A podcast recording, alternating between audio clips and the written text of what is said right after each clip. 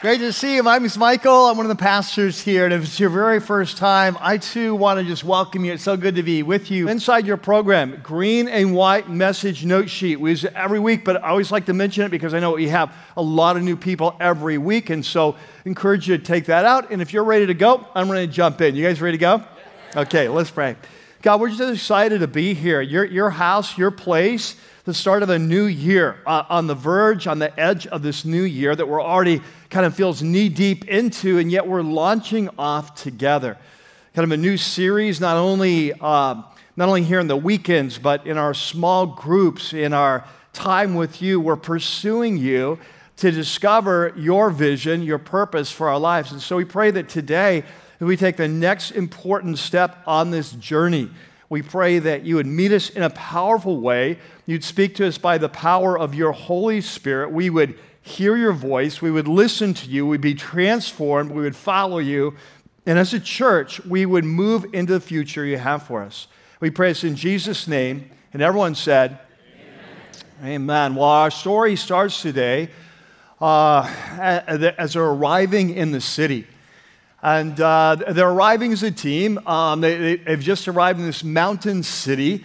Um, it, it's springtime. The air is very crisp outside, and the city is packed with tourists. And uh, when, they, when they arrive, they're looking forward to a special meeting they're having later in the week. But as they look at the size of the crowds, they're wondering where in the world are we going to find a place to meet? I'm sure everything is reserved. But uh, they have an extremely resourceful leader and so, uh, sure enough, he has found a place for them to meet. And so the week goes on, very eventful week there. Um, and finally, the, the night comes for this special, uh, special gathering. And so uh, they, they head out, they move through the, the city streets. It's uh, getting late in the day. In the distance, as they look out from the mountain, the mountain city, in the distance, the sun is setting. The air is very brisk. It's a cool day. Uh, dark is coming on, and they're making their way through the busy city streets. And finally, they find the location where they're going to be meeting, and they, they go inside, they head upstairs, and um, when it's time for dinner to be served, they're looking forward to this, they're all hungry. And uh, dinner is being served, and it's just, it's just a beautiful night. It's, it's cold outside, but it's warm inside. And uh, there's a soft glow of lights around them. The meal is delicious, and they're together as a team. They've looked forward to this day, this day of celebration. And uh, right in the middle of dinner, uh, something happens. It's something that no one could have predicted. It's something that no one could have foreseen. But it's something that's destined to change their lives forever. They'll never forget this moment. From this point on, they'll look back, and this moment will be forever etched in their minds. Well, today we are continuing the series that we kicked off last week called Serving Sacrificially Discovering Your Purpose. And if you're new, I want to welcome you. What we're doing in this series is we're taking a journey together. And we're taking a journey to discover God's vision for all of our lives and his specific purpose and calling and plans for each of our lives. And what we're going to see today as we, we launch off in this journey this, is that if we want to discover God's purpose for our life, that, that we have to embrace uh, an entire new paradigm, a whole new approach to life. We have to discover a new identity. And to tackle this today, what I want to do to kind of introduce this new paradigm is I want to introduce kind of uh, four basic principles, each that builds on the, uh, uh, on the, the one before. So, there on your note sheet, you see a section it's called Serving Sacrificially, the New Paradigm. And so, what we're going to do is I want you to think of these, these, four, um, these four principles, almost like we're building a pyramid, right? We're heading towards the top, but each one is going to layer on top of the other. And so we're going to jump in. We got to start with a, the kind of the basics because we're laying the foundation for this pyramid, and then and then we'll move on from there. And so let's jump in. So as we uh, we, we discover we're kind of pursuing God's purpose for our life, we're going, we're to have to discover embrace this new paradigm. Principle number one is that God has a vision. Now, we saw this last week that when a man or woman comes to Jesus, God has a vision for their life. We're choosing not only to be forgiven, we're chosen not only to be adopted, but that He is bringing uh, all, uh, God has a vision for all creation. He's bringing all creation healed and restored under the leadership of King Jesus. And that when we are called to follow Jesus, we have been chosen not only to be forgiven and adopted, but specifically called to play an important part in this vision. And if you step back and said, so what is God's vision for each of our lives? Um, if you had to uh, boil it down and summarize it in a single word, and this is something we talk about a lot here at Rocky Peak, so if you're a regular, this will be familiar language for you. But if I had to boil it down, summarize God's vision for each of our life in a single word, I would say the word transformation, right? That, uh, that when a man, when we, when we come to Jesus, that God has a vision for our life that we would be transformed and by, uh, from the inside out by the power of His Spirit. As we learn to listen and follow the Holy Spirit in our life, that we would be transformed to be like Jesus, that we would be changed at a core level um, so that we have the, the actions, the attitudes, the uh, emotions, the values, the opinions, the perspectives of Jesus. And here's what I want you to catch. What we're going to see today is without this transformation at a core level of who we are, we can never achieve God's vision and purpose for our life. Now, I want you to catch this because when you do a series called Serving Sacrificially, Discovering Your Purpose, a lot of us come with high expectation. What is my purpose? What's my meaning? What's my unique calling? And we come like, yes, I want to know that, but what I want you to catch is unless we are transformed at a core level, we will never have the capacity to achieve the vision. Are you with me? It's like uh, take a very gifted athlete and they say, Hey, uh, do I have the capacity? Uh, do you think it could be my destiny to win a gold medal in the Olympics? And you might say, well, you have the gifting for that, you have the potential for that, but you cannot, at your current uh, who you are today, you can't win a gold medal. You're going to have to go through a transformation process of training in your life to become the person you were created to be. Are you with me? It's not automatic. And so here's the thing many of us, as followers of Jesus, we walk into a place like this. I want to know my purpose. I want to know God's vision for my life. I want to know His calling. And the reality is, the way you are today, you'll never get there. You do not have the capacity. You don't have the patience. You don't have the courage. You don't have the love. You don't have the self discipline. You don't have the humility. You don't have the compassion. You don't have what it takes to become the person you're created to be. Are you with me?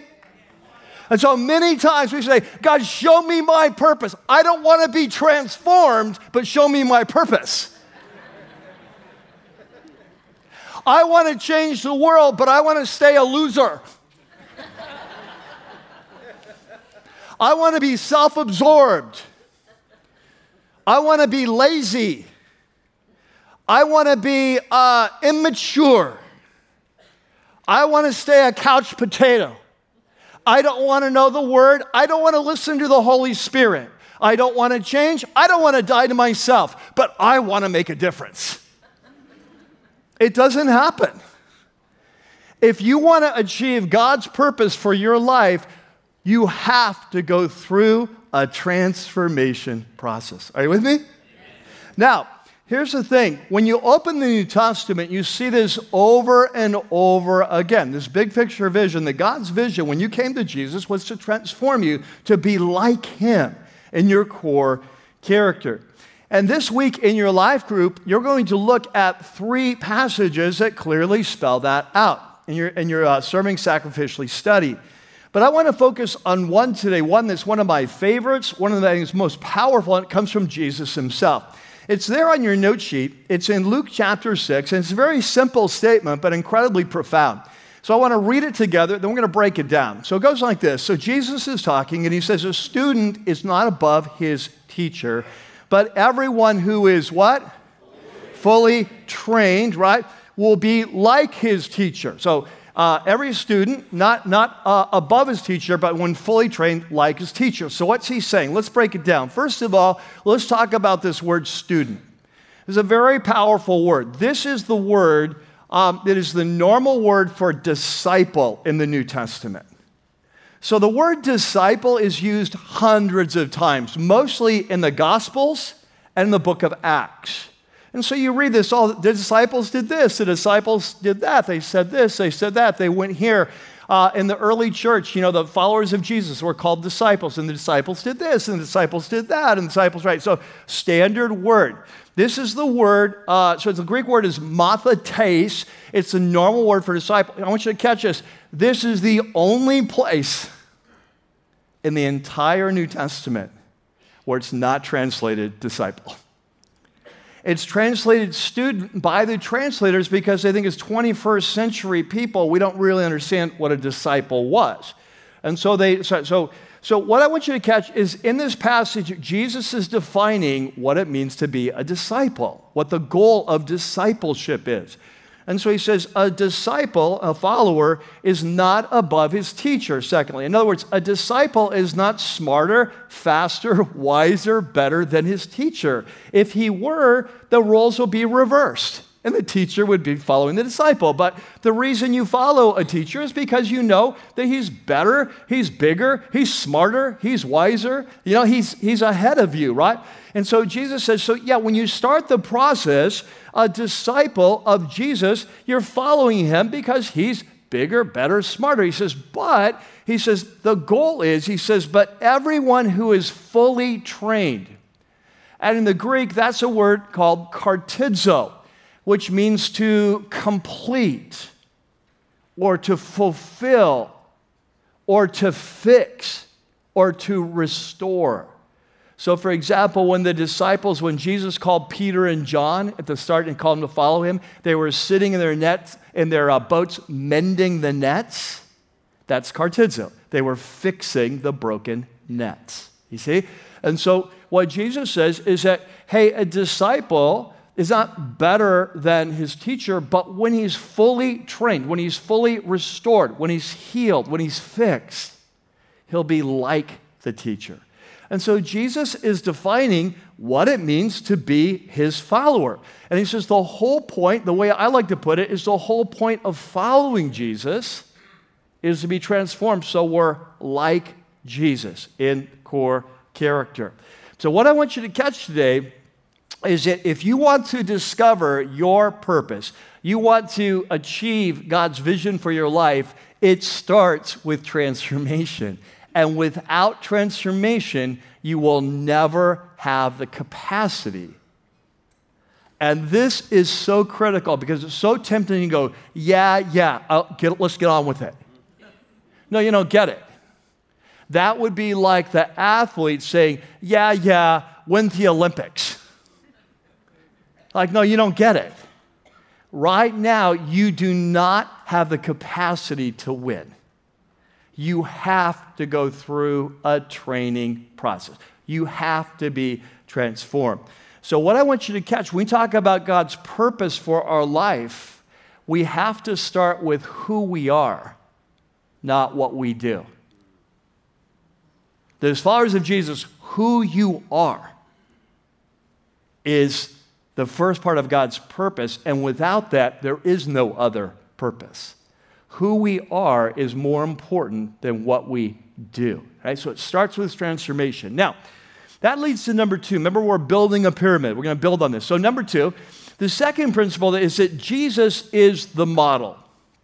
That if God's vision is transformation, if the goal is to be transformed to be like Jesus, then obviously it leads to point two That is as we're, as we're trying to discover our purpose, God's vision for our life, Jesus leads the way. He's our model to follow. And so, of course, this raises the question well, how did Jesus approach his life? How did he discover his purpose? Um, what was his posture towards, uh, towards, towards his life? And what we're going to see today is that Jesus is going to introduce us to a new paradigm, a whole new approach to life.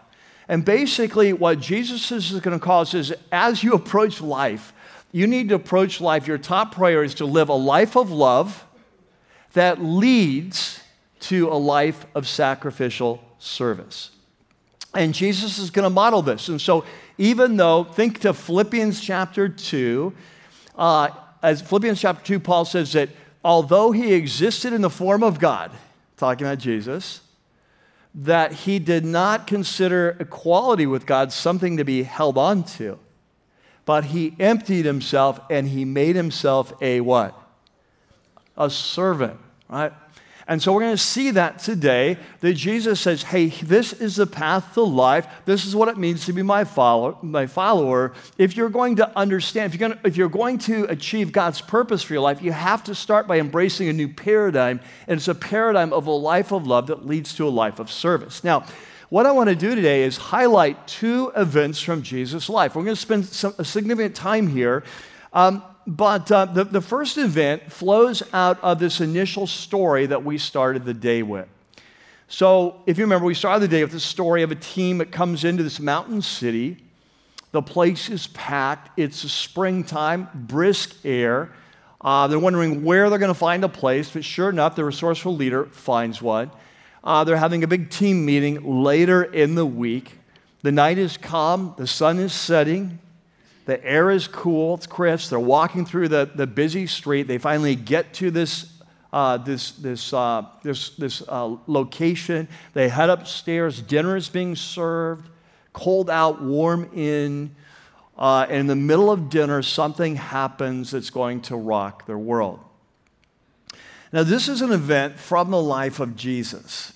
It's an event that, frankly, many of you will be familiar with. In fact, this is a big danger so many times in Scripture. Sometimes we're so familiar, and especially because we have 21st century lenses on instead of first century lenses, we miss the obvious. Um, but th- this flows from an event from Jesus' life that happens the very last week of his life. So let me set it up. The last week of his life. So it's, it's Passover week. Now, he knows it's the last week of his life. His men don't know that. They've traveled from Galilee in the north. They've been traveling for weeks or months now, uh, kind of making their way down to Jerusalem in the south. Jerusalem's at 2,500 feet elevation, like it's snow in the winter sometimes. So it's, it's a crisp uh, springtime air. And, uh, and, and the city is packed with pilgrims. Uh, hundreds of thousands of pilgrims will come to Jerusalem. There's no, no room at the inn. Uh, they're wondering where they're going to reservation, but Jesus, uh, Jesus works that out. And so, um, so, so it comes to that evening, uh, and, and, the end of the week, they're going to have Passover together. Now, remember, Passover is like the Jewish Fourth of July. Uh, for Jews, Passover is when they look back on the greatest deliverance of their history, when God rescued them supernaturally from the superpower of Egypt and from this tyrant Pharaoh, and they, they went from a nation of slaves, they became a real nation. And so every year they celebrate that because of that patriotic fever is high always, especially in Jerusalem. You're not only looking back and, and looking at when God rescued from this superpower, you're looking forward to when is God going to rescue us again from our current superpower and, and the emperor who's now, now over us.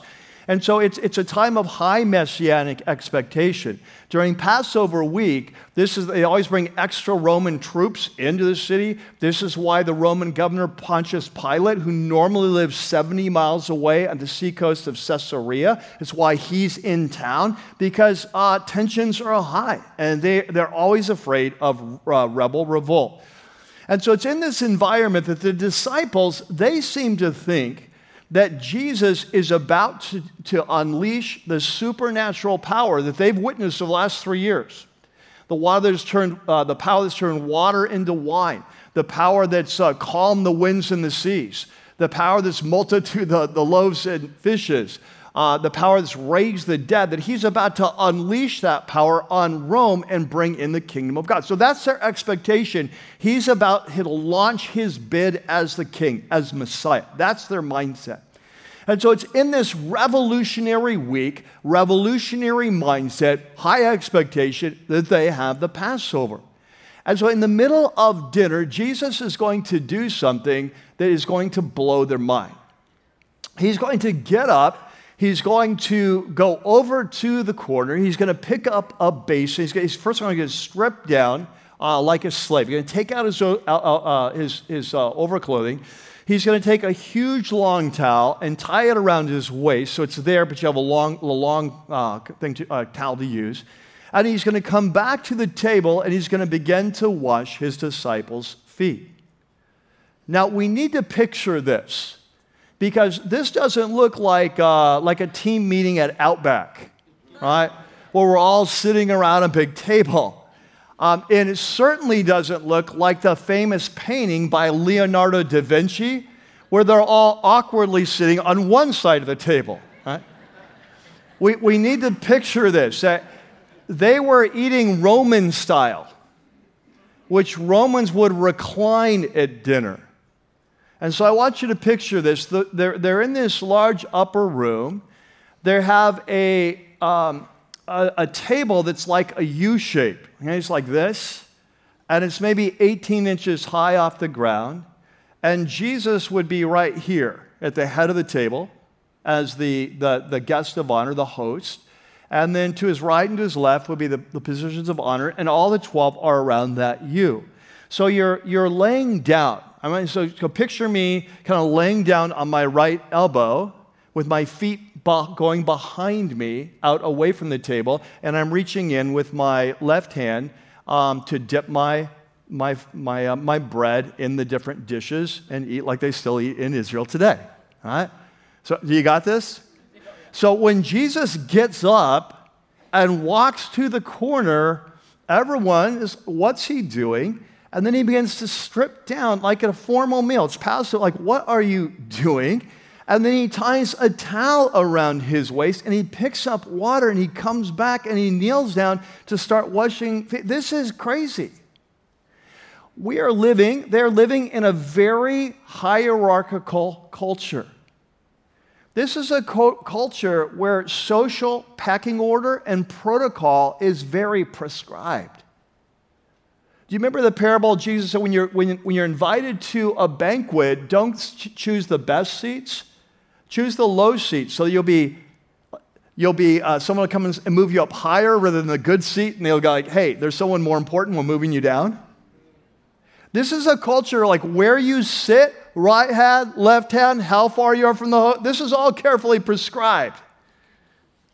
And in their culture, washing feet is considered so degrading and humiliating. It's one thing that a rabbi could never ask his disciples to do. No Jewish man would ever wash the feet of anyone else. It would be considered humiliating, like debasing. So that was a job of servants, it was a job of slaves, it was a job at times of women or children, never a Jewish man. They're on the verge of thinking that Jesus is about to announce his candidacy as Messiah. And yet he is acting lower than a, a modern shoeshine boy, and in their culture, much, much lower. And when he comes back, and he's stripped down like a slave and start they are this is not just awkward this is completely inappropriate so much so that peter is like i cannot handle this and so as their spokesman as typical peter is going to challenge jesus you can't do this sort of thing and be a messiah and jesus as normal puts peter in his place rapidly and after that, no one tries. It's super awkward. Now, I want you to picture this. I, I want to do a little thought experiment here, so please play along. I don't normally do this. I'm not going to do anything weird. I'm not going to get you while your eyes are closed. I want you to close your eyes for a second, and I want you to use your imagination. And I want to take you to that room and see if we can feel just a little bit of what they would have been feeling. So I want you to close your eyes. And I want you to picture that room. The room is dark, it's large. You're laying at the, at the low table. I want you to pick your location at the table. Pick it where you think you'd be, how far you'd be from Jesus. And now you see Jesus stripping down, he's bringing it back, and he's washing the first man's feet. And it's going to take a while because it's going to take it's going to take a half an hour or so to wash 12 men's feet. And so you're, you're now about four people away and he's moving your direction. And I want you to begin to feel what you would be feeling. The room is dead silent. All you can hear is maybe a little sound coming from the, the oil lamps that are burning. You can hear the, the drip of water in the basin. And he's moving towards you. And now he's three people away. And I want you to begin to feel what you'd be feeling the awkwardness. I wish I could be somewhere else. I want you to feel your stomach tensing, your chest tensing. And now he's two away. And now it's one. And now he's taking off your dirty sandals. You're so conscious of your feet, the mud from the spring rains, maybe the dung from the animals, the dust. And yet you feel Jesus, who you see as your king, he's acting lower than a slave. And he's got your dirty feet in his hands. And he's starting to wash them gently. And you can feel his palms on the bottom of your feet. You can feel his fingers now cleaning between your toes. And it is so awkward. It's tender, it's powerful, but it's so awkward. And you cannot wait for him to be done. And finally, mercifully, towels off your feet. He wipes them dry and he moves on to the next person. Okay, I want you to open your eyes now. I think if you're there, you're completely, you don't even know what to do with this. And so when he finally finishes, and like I said, it's going to take a while. When he finally finishes, he's going to get up, he's going to walk back to the corner, he's going to put the basin down, he's going to take off the towel, he's going to put clothes back on, he's going to come back and he's going to sit at the head of the table. And uh, I'm pretty sure every eye is either on him or looking down because they're embarrassed or looking at their friend and it's like, what just happened? And then Jesus says this there in your note sheet. He asks a question. He says, Hey, do you understand what I was doing? and the answer is going to be, No, we don't have a clue. We are so confused. And he said, You call me teacher and Lord. Catch this. Jesus was a strong leader.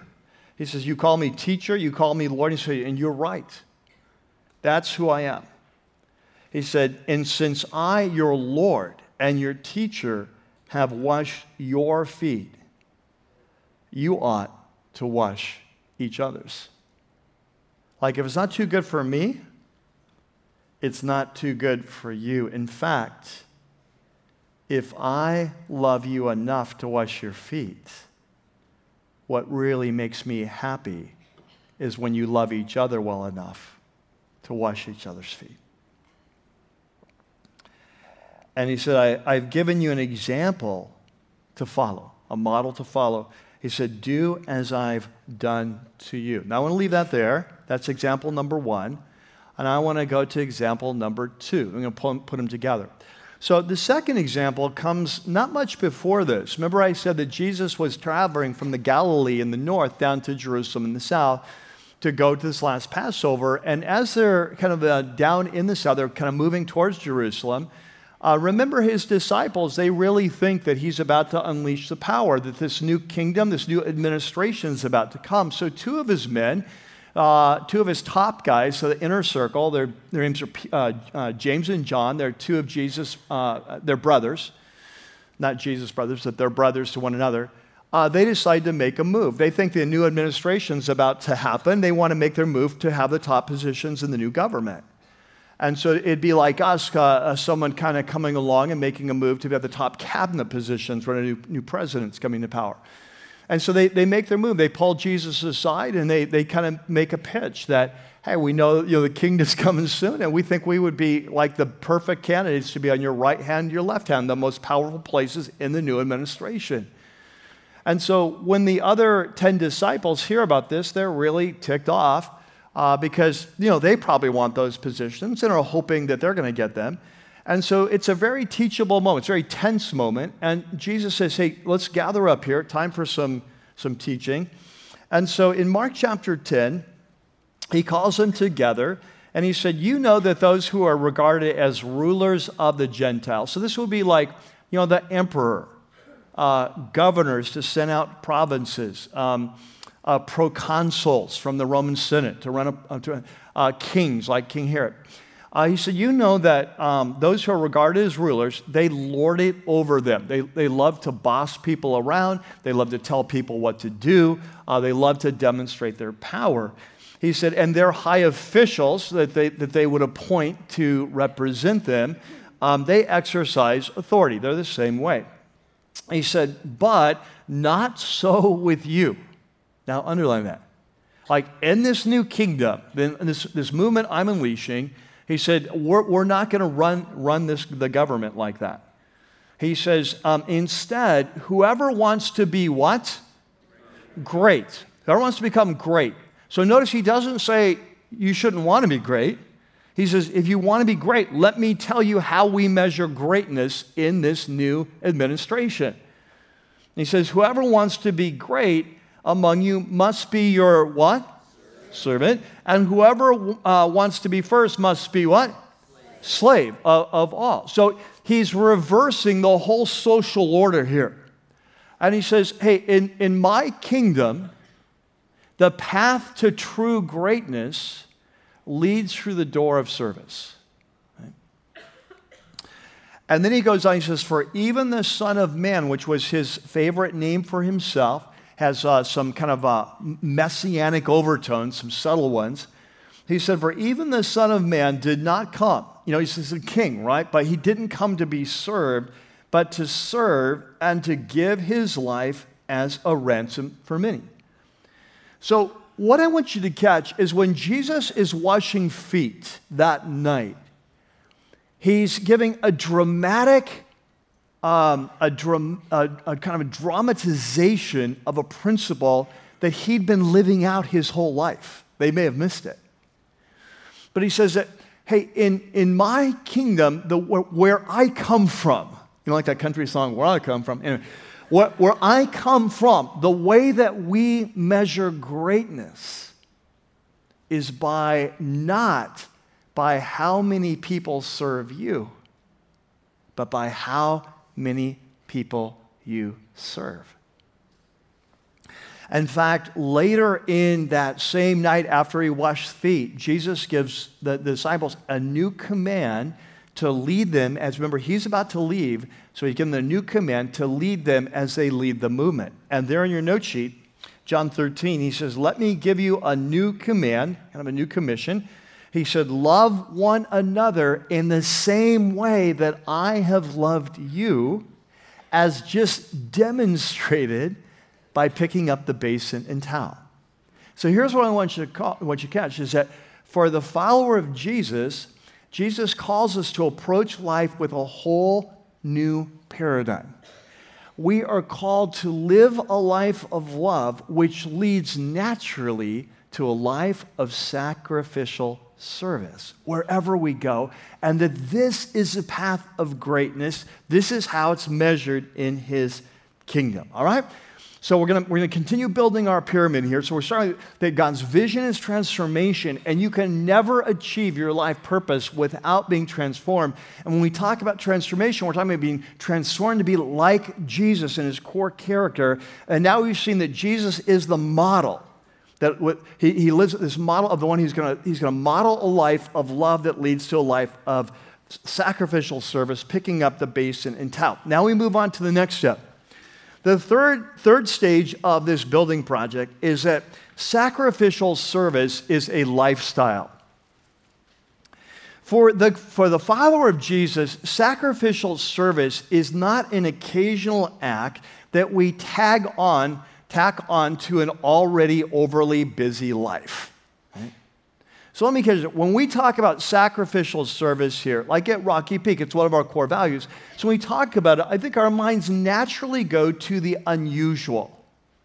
Our mind, we think sacrificial service. That means participating in all serve every fall. Sacrificial service. Oh, that means going to Mexico and building houses. We may even think of it in terms of, hey, sacrificial service. That's what I do here. I work with children or I work as a host. Right? Now, what I want you to catch is that all these are examples of sacrificial service. We'll get to that in a minute. But what I want you to see is that for the Christ follower, that sacrificial service is not an occasional act that we tack onto our lives, that sacrificial service is a lifestyle. It's who we are wherever we go. We embrace this new identity of Jesus. We are servants. We approach life as a slave, a slave of God, a servant of others. Now, uh, I think it may be helpful to illustrate this point. I put there on your note sheet a diagram. You'll see in this diagram three concentric circles. And then you'll see down below there's three blanks. And th- those three concentric circles represent three, what I describe as spheres of service, areas of service in our life. And I think there's uh, kind of uh, there's, there's some overlap between these spheres, but this helps us visualize, I think, what Jesus is teaching us. And so what we're going to do is I'm going to I'm going to give you I'm going to fill in the first blank and then we're going to write that in the circle and then we're going to just talk about it and we'll move through it quickly. So when we talk about a life of sacrificial service, it starts with number 1 the commonplace. So often when we think of sacrificial service, like I said, we think of the unusual. We think of all serve, or we think of what we do here on campus as we serve, or going to a global ministry. So, what I want you to see when we talk about a life of sacrificial service, it starts with the commonplace of everyday life to live a life of sacrificial service, it doesn't start out there, it starts in here. In fact, I'd like you to, to, to, to, write the word commonplace, start it in the innermost circle, and write it out to the right. Right? Just write commonplace, just kind of, kind of out. So this is where a life of sacrificial. So, so what does it mean to live a life? Well, it starts at our home. It starts with our marriage. It starts with our children. It starts with our relatives. It starts with our colleagues at work. It, it starts with the barista at Starbucks or the waitress at, um, at Islands, right? They, that we, it's like sacrificial service is not something we do occasionally from time to time out here. That no, it's the posture of our life that we, we live a life of love that leads to a life of service wherever we go. And so if I if I love my wife, I need to serve my wife, right? Um, if I love my child, I need to serve my. So I don't wait to do sacrificial service till I come to church. It starts right here. If I'm single, I need to live a life of love. The person I'm dating, I need to uh, serve her well. I need to put her needs and interests above my own. I always treat her with respect because I'm serving her well. I love, I'm, I'm, called to live a life of love. You see what I'm saying? It's not out there, it's in here. It starts with the commonplace. Uh, one of my favorite books I've ever read was uh, a book by the, the uh, kind of Catholic, uh, kind of, I don't know what it is, monk or whatever. But St. Francis de Sales, it's there in your notes. He wrote a book called The Intro to the Devout Life. Now, he's writing in the 15, 1600s, so it's old language, but look what he says. He says, Great occasions for serving God come seldom. And I want you to catch that. When we go through this series, we talk about discovering our purpose, we tend to think big. What's my big purpose in life? And what I want you to catch, no, serving sacrificially starts in the small things. Discovering your purpose starts in your daily life. It's not about out there, it's about in here. So he says, Great occasions for serving God come seldom, but little ones surround us daily. And our Lord, you know, Jesus himself has told us that quote, he who is faithful in little is also faithful in much. And so if you do all in God's name, whatever you do throughout your day, you do it for him and the way he would want you to do it, you do it in his name. Uh, all you do will be done well. Whether you eat or drink or sleep, whether you amuse yourself or turn the spit, remember it's like, you know, like this kind, like cooking, right? Some of you are going like, oh, I can spit to the glory of God. Praise God. Um, uh, He says, so long as you do it wisely, you will become what? Great in God's kingdom, in God's sight, because all uh, be, uh, doing all because he would have you do it right? So it start so when we talk about serving sacrificially right we're not talking about out there it's in here. It starts in the commonplace of life. But then number two it moves out in the second circle is it moves out into the new community. So fill in the blank new community and in the second circle the top you know the top of the circle going out to the right right new community. Now when we talk about new community, I'm talking about the new community of Jesus, right? What we often call the church. But I, I, don't, I'm not using the word church because for us in modern kind of 21st century times, when we hear church, we think building. Now, in the early church, they didn't even own any buildings. Um, they, they, they would meet in homes, right? So there weren't any church buildings. So in Greek, the word for church is the word ekklesia, and in the first century, it had nothing to do with buildings. Um, this was the word that was used in the Greek translation of the Old Testament that was so popular in the early church, called the Septuagint. When it talked about the ecclesia of Israel, it would be talking about when the, when the nation of Israel would gather in the Old Testament for some event. Um, in the, the new, in uh, Roman, Greco-Roman times, first century, an ecclesia talked about a gathering, like if, say, the citizens of uh, Ephesus gathered in a huge amphitheater to vote on a bill, that would be an ecclesia, the assembly. And so when you, when you see that, uh, that term, it's like what, what the New Testament says is that when a man or woman comes to Jesus, we become part of this new community, this new humanity that's going to rule creation with Jesus, new creations. Um, we become part of his family. And that what we're going to learn in this series is that when you came to Jesus, he chose you on purpose. He's got a purpose for you, and that he has uniquely gifted each of us to play a very important role in the new community. And we'll, we'll talk about that when we get to week four, right? So, uh, so that our service, it starts in the commonplace and then it goes out into the community of Jesus, into our life groups, the way we serve one another in our, in, in, our church and the different ministries here, um, but in the movement of Jesus. And then the third circle, the third sphere of service is in the culture at large. And so, as followers of Jesus, we're called to live a life of love that leads to a life of serving sacrificially, not just in the commonplace and not just in the community of Jesus, but out in culture at large. So, for example, one of the most famous stories Jesus ever told, I'm sure most of you have heard of it, is called the Good Samaritan. Most people are familiar somewhat with the story, but not necessarily why Jesus told the story. So, the reason Jesus told this story was because he was always talking about loving your neighbor as yourself. And finally, a religious leader says, What does that look like? Who's my neighbor? So, Jesus tells a story. And the short version of the story is once upon a time, there was a man. He went from Jerusalem at 2,500 uh, feet elevation down below sea level, 18 mile trip to Jericho. And it's a very dangerous route. For whatever reason, he goes by himself. Uh, and sure enough, uh, bandits attack him, beat him up, uh, steal his stuff, leave him for dead. And so finally, the hero of the story is this guy that comes along who's a Samaritan. Samaritans and Jews don't get along. There's a, a hundreds of years racial and religious hostility between them. They don't eat together. They don't like one another. But Jesus makes him the hero. So he picks up the guy, bandages him, put him on his donkey, takes him to the local ho- holiday inn, says, I'll pay his bill for two weeks, and I'll be back to check on him. And Jesus says, That's what it looks like to live a life of love. That's what you serve sacrificially. And notice who he, who he, he use, makes the hero, the, someone who has to cross the aisle. Think in politics.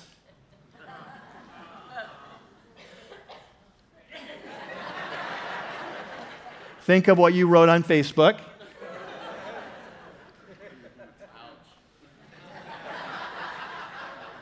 We will add uh, Twitter. The hero is a guy who crosses the aisle to serve his enemy. And so Jesus says, as my followers, You don't just love your family, your friends, your colleagues at work, the community. You don't just love, you don't just love uh, the body of Christ. That you just live a life of love wherever you go, and you serve, sac- you even love your enemies, right? So, what I want you to catch when we talk about serving sacrificially, we've got to get this out of our mind this occasional acts of random kindness or occasional acts of, yes, that's part of a life of sacrificial service. But when Jesus, ta- he's talking about going through all life with a whole new identity. I'm here to love you and I'm here to serve you. Wherever I go, I have a basin and a towel, and I'm ready to love others by serving sacrificially. Amen? All right. Okay, so let's move, let's move on one more, one more, um, one more step. So the last, the last uh, step to our pyramid is kind of a surprise, really. And it goes like this sacrificial service we're gonna, this is the top of the pyramid. Sacrificial service leads to life. This is so counterintuitive that, that what Jesus is going to say is that, like, I know this feels unnatural. Like, catch this. What comes naturally for us as fallen humans and beings is serving ourselves. And you say, that's not true of me. It's like, ask the people around you.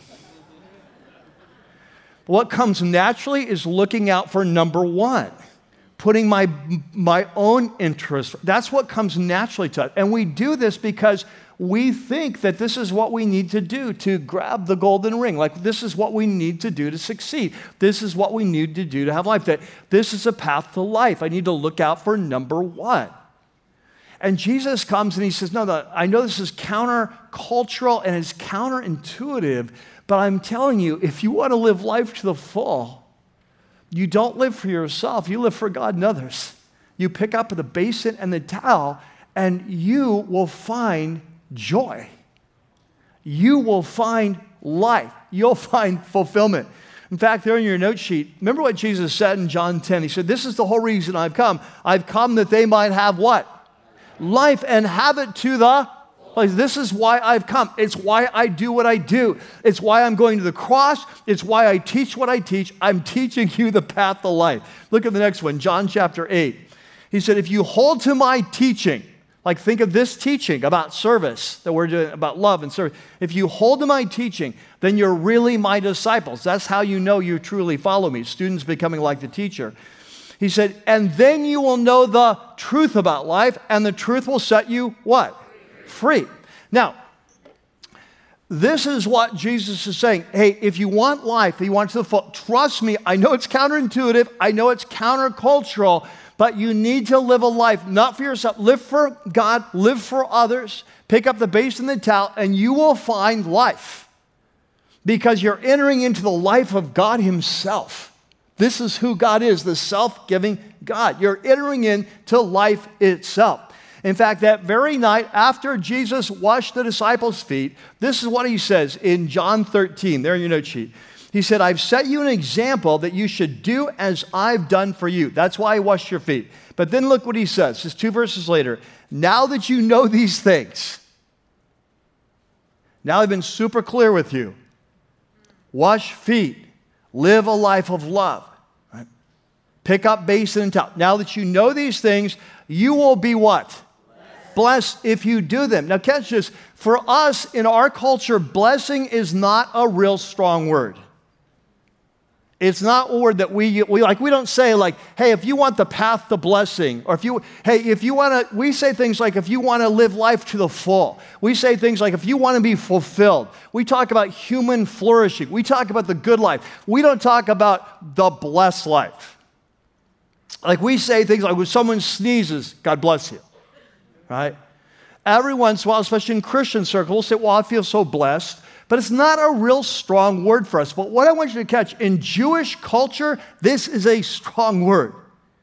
To be blessed means living under the blessing of God, to live life to the full. And it has a long history in Israel. Think of it Genesis chapter 1, God creates the first king, first queen, and he blessed them and said, Be fruitful and multiply. You think of Abraham, Genesis 12. If you listen and follow, I will bless you and turn, I will bless you, I will protect you, I will turn you into a great nation. You think of Deuteronomy 28, right before the nation of Israel goes in the promised land, this very famous passage where he says, If you listen and follow me, I will bless you. I'll bless you in the field, I'll bless you at the home, I'll bless you when you go out, I'll bless you when you come in. Your life will live under the blessing. You think of Psalm 1 Blessed is the man who doesn't walk in the counsel of the ungodly, but he, li- uh, he loves the law of the Lord, and his life will be like a tree planted by streams of living water that never stops being fruitful. You think of what Jesus said on the Sermon on the Mount. He starts it off, Blessed are this, and blessed are that, and blessed are this. He gives eight blessings, the path. This is the Jewish way of saying this is the path to the good life. And when Jesus says he washes our feet, he says, Now that you know this, you will be blessed if you do this. He's telling you this is the top of the pyramid, this is the path to life. And it's interesting because even in secular culture, many have discovered this principle. Look at like Dr. Albert Schweitzer, famous quote. He says, I don't know what your destiny will be, but one thing I know the ones among you that will be really happy are those who have sought and found how to serve. Look at the, the famous poet, philosopher Ralph Waldo Emerson. Remember him from high school? It's the last time you saw him. He's been MIA for a long time. For some of us, longer than others. But he says, It is one of the most beautiful compensations of this life that no man can sincerely try to help another without helping himself. See, Jesus, the Logos, the Word of God, He comes to us. He says, Listen, I have come to give you life. And He says, Trust me. This may seem counterintuitive and this may be countercultural, but I'm telling you, no, you don't live for yourself. You live for God, you live for others. You strip down, you become a servant, you pick up the basin and the towel, and wherever you go, you love people well, and you love them in a way that leads to serving them sacrificially. And he said, And I tell you, if you'll trust me in this, you will be blessed. Amen? Let's pray together. And Father, as we, uh, as we come to the end of this time of, of teaching in your word, uh, Father, help us to embrace this. So many times we want to know the purpose for our life, but we don't want to be transformed and we don't want to embrace the paradigm of Jesus. And so, Father, help us with your grace and your wisdom and your insight and your power to embrace this new paradigm that we're going to live a life of love that leads to a life of sacrificial service, not as an occasional act, but as a lifestyle, as a posture, as a paradigm, that wherever we go, that we're going to pick up the basin and towel. And as we do, that we'll be transformed and your kingdom will grow and we will be blessed. And as we worship now, we bring our tithes, our gifts, our offerings, and we, we talk about being a, a blessing to the world, that the, that the world, uh, the world itself might be blessed. Uh, we pray that you would inspire us with a new vision, your vision, the vision to be like you, the one who said, I did not come to be served. I came to serve and to give my life. And the more you're transformed, the more it's your vision too. We pray this in Jesus' name. And everyone said, Amen. Amen.